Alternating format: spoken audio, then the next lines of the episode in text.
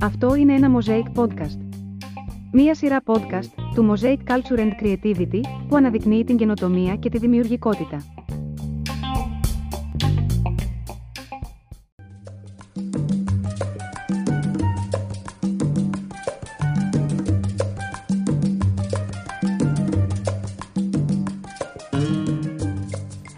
Είναι το Art Jewelry, a wearable art podcast.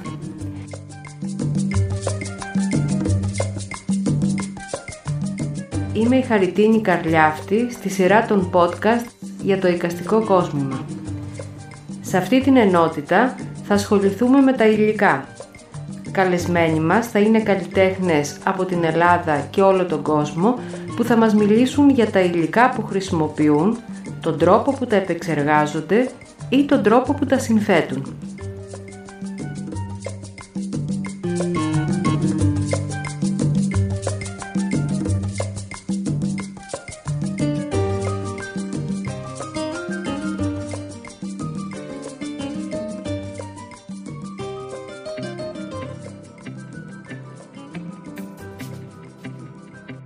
Σήμερα φιλοξενούμε τον Άγγελο Κωνσταντακάτο.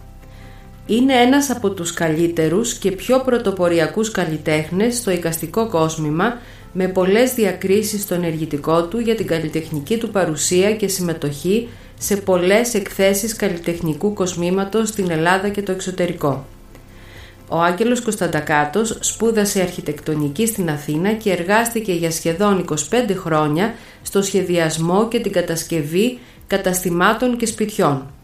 Ως αρχιτέκτονας ειδικεύεται στις μελέτες φωτισμού και έχει συμμετάσχει σε πολλά έργα με πιο γνωστό τη συνεργασία του με την ομάδα της Ελευθερίας Δεκό στο φωτισμό της Ακρόπολης.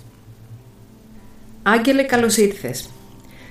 Πολύ χαίρομαι που είσαι εδώ μαζί μας. Είναι χαρά μου να σε φιλοξενώ και κυρίως να φιλοξενώ έναν αρχιτέκτονα που συμμετείχε σε αυτό το υπέροχο project ε, του φωτισμού της Ακρόπολης έτσι που μας έκανε όλους πάρα πολύ χαρούμενους. Πράγμα το οποίο φέρνει την πρώτη μου ερώτηση από αρχιτέκτονας. Πώς συναντήθηκες με το κόσμημα; Για πες μας λίγο για αυτή τη συνάντηση. Ε, από παιδάκι είχα πάθος με τα εργαλεία. Ε, είτε σαν αντικείμενα είτε σαν για να τα πιάσω και να φτιάξω κάτι ε, μαστόρευα το οτιδήποτε ε, και σε συνδυασμό και με τις σπουδές μου στην αρχιτεκτονική ε, έφτιαχνα οτιδήποτε χάλαγε, έφτιαχνα μικρά αντικείμενα. Γενικώς ήταν, ε, είχα τη χαρά της δημιουργίας ε, κάτι με τα χέρια μου, κάτι να το φτιάξω τώρα και να το δω φτιαγμένο. Ε, και κάποια στιγμή όλα αυτά που έφτιαχνα επειδή έπρεπε τελειώσαν, τα έφτιαξα. Οπότε μετά έψαχνα να βρω κάτι να φτιάχνω χωρίς να χρειάζεται. Και είχα ένα φίλο ο οποίος έφτιαχνε μαχαίρια. Το οποίο του ζήτησα και μου έδειξε να φτιάχνω μαχαίρια. Ε, φτιάχνοντας τα μαχαίρια που είχα φοβερή χαρά και λέω επιτέλους βρήκα αυτό που θέλω να κάνω, χρειάστηκε μια, χρειάστηκα μια περίεργη ασημοκόλληση. Πήγα λοιπόν σε ένα σεμινάριο οικαστικού κοσμήματος γιατί οι σχολές αρχαιοχωρία ήταν κάτι πιο μεγάλο. Εγώ ήθελα κάτι λίγο να μάθω, κάτι περιορισμένου χρόνου ε, μάθηση. Οπότε πήγα σε ένα σεμινάριο οικαστικού κοσμήματος για να μάθω ασημοκόλληση. Και κάπου εκεί κόλλησα με το κόσμημα, δεν ξανά έκανα ποτέ μαχαίρι και βρήκα ένα κόσμο που δεν ήξερα ότι έψαχνα. Και αυτό το σεμινάριο λοιπόν στάθηκε η αφορμή να κάνεις την πρώτη σου συνάντηση με το κόσμημα. Από τα μαχαίρια λοιπόν στο κόσμημα. Τι είναι για σένα το σύγχρονο οικαστικό κόσμημα; Τι είναι αυτό που θες να πεις μέσα από τα κοσμήματά σου; Ε, για μένα το οικαστικό κόσμημα σημαίνει ελευθερία. Ε, αυτά που δεν μπόρεσα να εκφράσω στην ε, αρχιτεκτονική λόγω διαφόρων περιορισμών είτε, σε, είτε λόγω νόμων, ε, λόγω χρημάτων, λόγω ε, του, του γούστου του πελάτη. Για χίλιους δυο λόγους, εν πάση περιπτώσει, δεν μπορούσα να κάνω αυτό που ήθελα εγώ. Στο κόσμημα μπορώ να κάνω ό,τι θέλω. είτε ε, ε, γίνεται είτε δεν γίνεται. Δηλαδή μπορώ να πολεμάω να φτιάξω κάτι το οποίο δεν γίνεται. Ε, κάτι πάρα πολύ δύσκολο, κάτι πάρα πολύ τρελό. Κάτι το οποίο δεν το έχει ξανακάνει άλλος κανείς, χωρίς να με νοιάζει εάν αυτό θα είναι αποδεκτό, γιατί το κάνω για μένα. Δηλαδή θέλω να εκφράσω αυτό που έχω μέσα μου. Όλα αυτά που σκέφτομαι, όλα αυτά που αισθάνομαι, έχω την ελευθερία να τα δείξω, να τα βγάλω από μέσα μου μέσω του εικαστικού κοσμήματος. Γι' αυτό το λόγο είναι για μένα κάτι ε, πάρα πολύ σημαντικό. Ε, και η, το, χαρακτηριστικό που έχω εγώ ε, με τη συμπεριφορά μου ως προς το κόσμημα είναι ότι επειδή πιστεύω στη μοναδικότητα των ανθρώπων, πιστεύω ότι κάθε άνθρωπος είναι μοναδικός, ένας. Δεν μπορεί να, να μπει ε, σε, σε μια ομάδα, σε μια σακούλα με άλλους ανθρώπους, ας πούμε. Πρέπει να είναι ένας. Αυτό λοιπόν, όπως ο άνθρωπος είναι ένας, έτσι θέλω και το κόσμο να είναι ένα. Θέλω να είναι μοναδικό. Θέλω να είναι κάτι το οποίο να μην υπάρχει δεύτερο. Ούτε από μένα, ούτε από... Καλά, σίγουρα από κάποιον άλλον όχι. Αλλά θέλω να είναι ένα και το αυτό. Να, να, να ταιριάξει με αυτόν που θα το φορέσει να του μιλήσει και να το βάλει και να ξέρει ότι αυτό που φοράω, το φοράω μόνο εγώ στον κόσμο. Κανένας άλλος. Είναι πολύ ωραίο αυτό που λες. Είναι πράγματι σημαντικό να φοράει κανείς κάτι μοναδικό και τα κοσμήματά σου είναι πράγματι μοναδικά και να μπορεί να τα φωτίζει έτσι μέσα από τη δική του προσωπικότητα. Τα δικά σου κοσμήματα είναι ιδιαίτερα, είναι ασυνήθιστα. Αυτό συμβαίνει πιστεύεις λόγω των υλικών που χρησιμοποιείς χρησιμοποιείς μανιτάρια, φύκια, καρπούς, είναι περίεργα υλικά για κόσμημα. Αυτό πιστεύεις ότι τα κάνει έτσι μοναδικά και ασυνήθιστα; Σε συνέχεια λοιπόν όσο έλεγα πριν για τη μοναδικότητα, ε, κάπως έτσι είναι και η επιλογή των υλικών. Δηλαδή τα υλικά αυτά που ανέφερε στα τρία είναι οργανικά υλικά και είναι υλικά τα οποία δεν απαντώνται σε κοσμήματα. Ίσως τα φύκια να τα έχουν δουλέψει κανένα δυο ε, καλλιτέχνες ακόμα, με άλλο τρόπο, αλλά σίγουρα καρπούς και, και μανιτάρια δεν έχω δει κανέναν άλλον, δεν έχω δει αντίστοιχο κόσμο. Ε, τώρα το πώς μου ήρθε να χρησιμοποιήσω μανιτάρια, αυτό είναι μια άλλη ιστορία έτσι, για άλλη ώρα, αλλά εν πάση περιπτώσει πες ότι ήταν ένα στίχημα με τον εαυτό μου ότι μπορώ να φτιάξω οτιδήποτε σκεφτώ. Ε, και βέβαια μετά, αυτό ήταν η αρχική επαφή. Μετά μου άρεσε. Γιατί; Ε, το μανιτάρι είναι σαν να έχει δική του βούληση. Δηλαδή κάνει αυτό που θέλει να κάνει αυτό. Εγώ απ' την άλλη κάνω αυτό που θέλω να κάνω εγώ και ο, ο συνδυασμός των δύο είναι αυτό το ιδιαίτερο αποτέλεσμα που βλέπεις. Πώς να σου πω, ε, όταν έχεις ας πούμε ένα ένα υλικό ας πούμε παραδοσιακό. Πες ότι έχεις το ασίμι. Εντάξει. Έχεις το ασίμι, ξέρεις ότι λιώνεις αυτή τη θερμοκρασία, στραβώνεις αυτή τη θερμοκρασία, σφυριλατείται με αυτόν τον τρόπο ή με τον άλλο τρόπο με, με τον τρίτο τρόπο. Ξέρεις δηλαδή χτυπώντας τι θα γίνει. Με το μανιτάρι δεν ξέρεις τι θα γίνει. Μπορεί να φαντάζεσαι, μπορεί να θέλεις να γίνει κάτι, αλλά δεν σημαίνει ότι δεν και καλά θα γίνει αυτό που θέλεις να γίνει υπάρχει μία παράμετρος του τυχαίου, υπάρχει πάντα η παράμετρος του λάθος που θα κάνω εγώ ε, και στο σημείο αυτό να σου πω ότι τα μανιτάρια τα φτιάχνω με μία δική μου τεχνική την οποία έχω ανακαλύψει κατά λάθος ε, οπότε τα λάθη τα αγαπώ. Είναι αυτά που θεωρώ ότι με πάνε εκεί που δεν μπορούσα να σκεφτώ, να πάω μόνος μου. Ε, οπότε ε, αυτά τα υλικά από μόνα τους, χωρίς να κάνω τίποτα εγώ, είναι αυτά που είναι ιδιαίτερα και διαφορετικά από οτιδήποτε άλλο. Από εκεί και πέρα βέβαια έρχονται και παντρεύονται με τη δικιά μου την, αν θέλεις, την αρχιτεκτονική παιδεία, τις ε, παραστάσεις μου, τα συναισθήματά μου, τη λογική μου, τη μαστοριά μου, ε, αυτό που θέλω να εκφράσω, όλα αυτά μαζί είναι αυτό που βλέπεις. Κάθε μανιτάρι λοιπόν ε, είναι μια, έχει μια πρόβλεπτη εξέλιξη στον τρόπο που το δουλεύεις έτσι σαν υλικό. Ε, μίλησέ μας λίγο για τη διαδικασία που χρειάζεται για να γίνει ένα μανιτάρι κόσμημα, γιατί συνήθως εμείς το μανιτάρι το έχουμε συνδυάσει με το φαγητό. Ε, νομίζω μία συλλογή σου ονομαζόταν Transformations, η οποία αναφερόταν ακριβώς σε αυτή τη μεταμόρφωση του μανιταριού σε κόσμημα. Ναι, το Transformation ήταν η πρώτη, η πρώτη συλλογή που είχα κάνει με μανιτάρια, ήταν το 2015. Ε, και αναφερόταν σε αυτό ακριβώς, ε, σε αυτή τη διαδικασία αλλαγής της, ε, της χρήσης, της, ε, του, του ρόλου που, που παίζει κάτι σε αυτή τη ζωή σε κάτι άλλο. Δηλαδή το μανιτάρι αυτό ακριβώς που το τρώμε, που, έχει, που γεννιέται, που ζει και πεθαίνει, με τον α ή τον β τρόπο, έρχομαι ουσιαστικά εγώ και επεμβαίνω σε αυτή τη διαδικασία και το αποθανατίζω.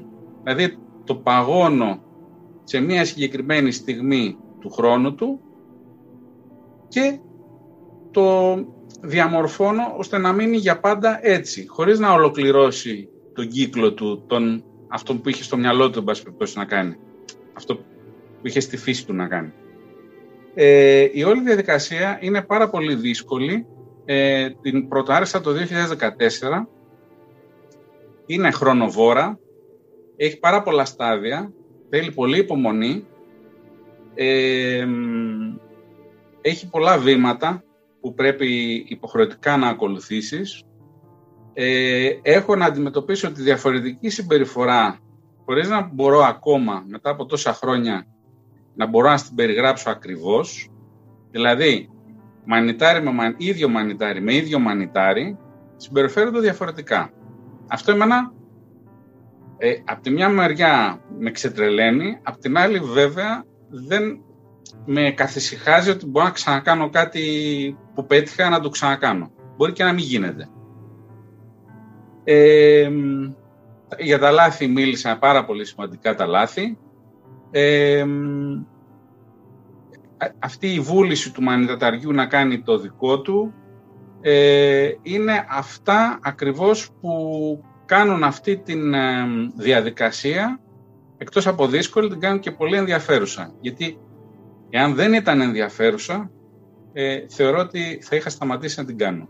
Δηλαδή αν επαναλαμβανόταν με τον ίδιο τρόπο θα τη σταματούσα. Η διαδικασία που κάνω και ο τρόπος που δουλεύω τα μανιτάρια, παρότι παραμένει υλικό το μανιτάρι, είναι κάθε λίγο και λιγάκι διαφοροποιημένη. Είτε θες ε, σαν θέμα υφής, θες σαν θέμα ε, χρώματος, θες σαν θέμα με τι το συνδυάζω, πάντως δεν είναι το ίδιο, είναι διαφορετικό. Τελικά είμαι περίεργη πώς είναι το τελικό αποτέλεσμα; Ε, είναι κάτι που είναι μαλακό, αυτό που επεξεργάζεσαι, το μανιτάρι που επεξεργάζεσαι. Ε, είναι σκληρό; Όταν το δει κανείς, ε, καταλαβαίνει ότι το κύριο υλικό είναι το μανιτάρι, ε, διατηρεί το σχήμα του μανιταριού ή μήπως υπερισχύουν τα άλλα υλικά που χρησιμοποιείς πιθανόν; Και αυτό με οδηγεί στο να σε ρωτήσω να μας πεις με ποια άλλα υλικά συνδυάζεις ε, τα μανιτάρια, πώς τα δένεις; Λοιπόν, το, το μανιτάρι όπως το αγοράζουμε από το σούπερ μάρκετ ή το βρίσκουμε στο δάσος είναι πολύ μαλακό και πολύ ζουμερό. Ε, αυτό δεν έχει καμία σχέση με το τελικό αποτέλεσμα. Ε, το μανιτάρι αφιδατώνεται τελείως, ε, ουδερο, ουδετεροποιείται, μετά σκληραίνει και μετά ενδεχομένως χρωματίζεται ή όχι, αλλά εν πάση περιπτώσει μετά είναι που αρχίζω και το δουλεύω. Ε, σαν τελικό αποτέλεσμα είναι σκληρό στη μάζα του, πολύ σκληρό, αλλά είναι πάρα πολύ απαλό στην αφή. Δηλαδή στην αφή σου δίνει την αίσθηση της ε, επιδερμίδας. Άμα το χαϊδέψεις είναι... Δεν, δεν καταλαβαίνεις ότι είναι κάτι... Καλά, είναι, ήταν οργανικό υλικό, τώρα βεβαίως είναι πρώην οργανικό υλικό, αλλά η αίσθηση που έχεις είναι σαν να πιάνεις ε, ξερό δέρμα. Δεν καταλαβαίνεις ότι είναι ούτε μέταλλο, ούτε πλαστικό, ούτε ξύλινο, ούτε πέτρινο. Είναι ένα απαλό υλικό. Ε, τώρα, ε, εντάξει, όταν πρόκειται για το φύκι, το φύκι εννοείται όταν το πιάσεις καταλαβαίνεις ότι είναι φύκι. Ο καρπός τον βλέπεις ότι είναι, μάλλον υποψιάζεις ότι είναι καρπός. Μπορεί να τον αφήσω να φαίνεται και πιο, να είναι και πιο φυσικός, μπορεί και να το κάνω ώστε να μην φαίνεται. Σίγουρα δεν έχει το σχήμα του μανιταριού. Δηλαδή δεν καταλαβαίνεις ότι είναι μανιτάρι με τίποτα. Το ξέρεις επειδή στο λέω εγώ ότι είναι μανιτάρι, αλλά δεν έχει καμία σχέση με το μανιτάρι αυτό που υπάρχει, αυτό που είναι στην πρωταρχική του μορφή. τώρα, άλλα υλικά που το συνδυάζω είναι ασίμι, συνήθως, και πιο σπάνια τιτάνιο. Αυτά τα δύο υλικά, τα δύο μέταλλα μου αρέσουν πάρα πολύ για να τα δουλεύω ε, και θεωρώ ότι ταιριάζουν. Ταιριάζουν και μπορώ και τα δουλεύω καλά, δηλαδή μπορώ να έχω το αποτέλεσμα που θέλω. Αφήνουμε λοιπόν τα μανιτάρια στην άκρη και πάμε να δούμε τώρα κάτι πιο διαφορετικό, πιο γενικό να μας ε, εξηγήσεις. Ξέρουμε ότι το καλλιτεχνικό κόσμημα είναι ένα μικρό γλυπτό και αυτή είναι η ομορφιά του και η αξία του. Ε, το οποίο όμως μπορεί και να παραμείνει στην κατηγορία του object. Όταν εσύ λοιπόν δημιουργείς τα κοσμήματά σου, πώς τα φαντάζεσαι περισσότερο; Τα φαντάζεσαι σε μια προθήκη μιας γκαλερί ή ενός μουσείου; Ή σε ένα τείχο αντίστοιχα; Ή σε ένα τείχο σπιτιού ίσως; Ή προτιμάς να τα βλέπεις φορεμένα σε έναν άνθρωπο; Ε, κάποια από τα κοσμήματα, καταρχάς να πω ότι όταν φτιάχνω μανιτάρια φτιάχνω πάρα πάρα πάρα πολλά. Ε, σαν πρώτη ύλη. Ε, τα φτιάχνω γιατί με συνεπέρνει τον, η διαφορετικότητα την ώρα που τα φτιάχνω και για να μπορώ να έχω στο τέλος την, ε, την επιλογή του να διαλέξω το καλύτερο ή το πιο περίεργο ή αυτό που θα μου μιλήσει, εν πάση περιπτώσει, πάρα πάρα πολλά τα έχω σε αυτή την κατάσταση και δεν τα προχωράω. Τα έχω και τα βλέπω εγώ και είναι αυτά που με εμπνέουν για το παρακάτω. Δηλαδή, κοιτώντας κάτι το οποίο μου αρέσει, πάω σε ένα επόμενο το οποίο φαντάζομαι ότι θα μου αρέσει και μπορώ να διηγηθώ βέβαια οπουδήποτε άλλο, δεν έχει σημασία αυτό. Το, το θέμα είναι ότι μου δημιουργεί έναν, ε, ένα μονοπάτι, ένα δρόμο στον οποίο κινούμε. Ε, οπότε κάποια τα βλέπω χωρίς καν να τα έχω κάνει κοσμήματα. Κάποια βεβαίως είναι κοσμήματα τα οποία τα κάνω και δεν μπορώ να τα αποχαριστώ, οπότε τα κρατάω εγώ. Δεν, ε, πώς πω, δένομαι συναισθηματικά μαζί τους, δεν μπορώ να τα αποχωριστώ αυτά. Ε, αλλά σίγουρα ε, τα κοσμήματα που φτιάχνω τα φαντάζομαι πάνω σε...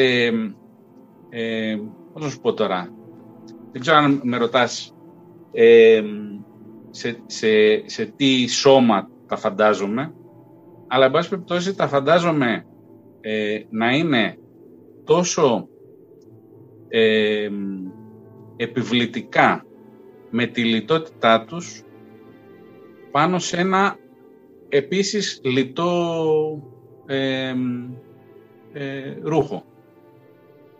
Δηλαδή, ενώ δεν θέλω, δεν μου αρέσουν συνήθως, οι καστικά κοσμήματα είναι έτσι πιο φλίαρα, πιο, πιο πολύπλοκα, πιο, πιο μεγάλα.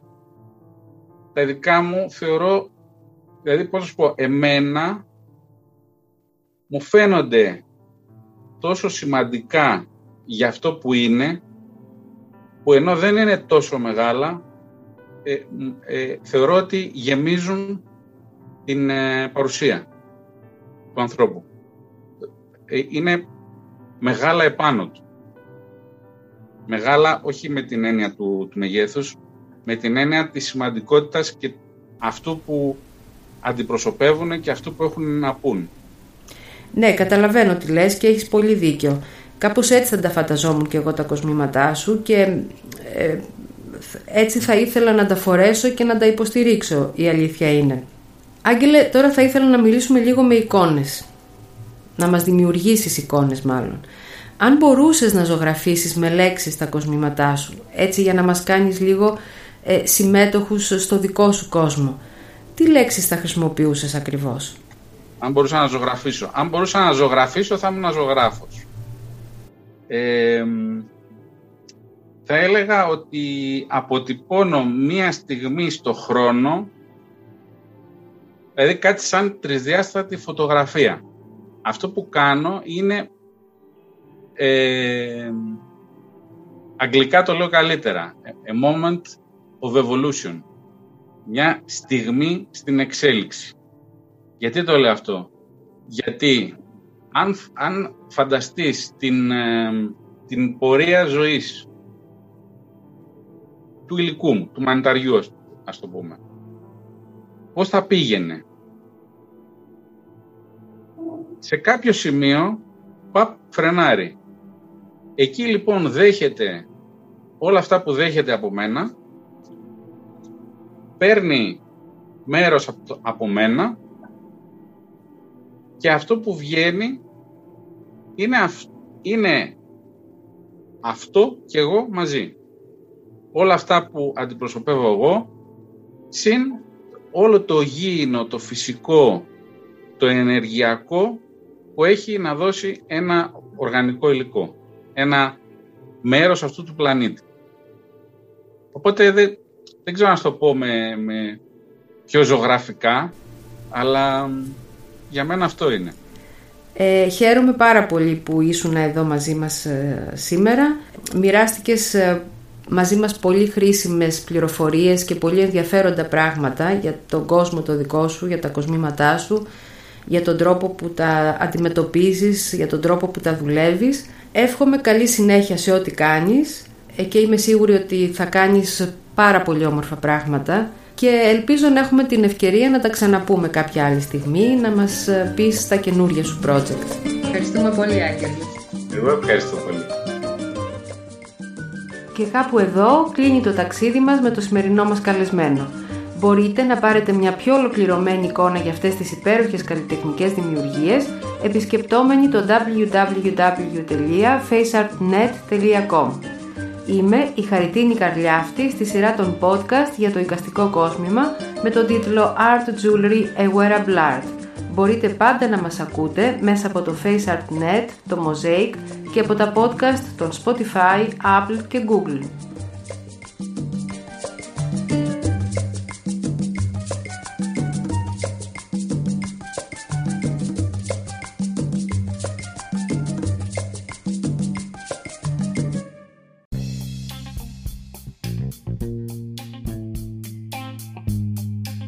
Ακούσατε άλλο ένα Mosaic Podcast. Μία σειρά podcast του Mosaic Culture and Creativity που αναδεικνύει την καινοτομία και τη δημιουργικότητα.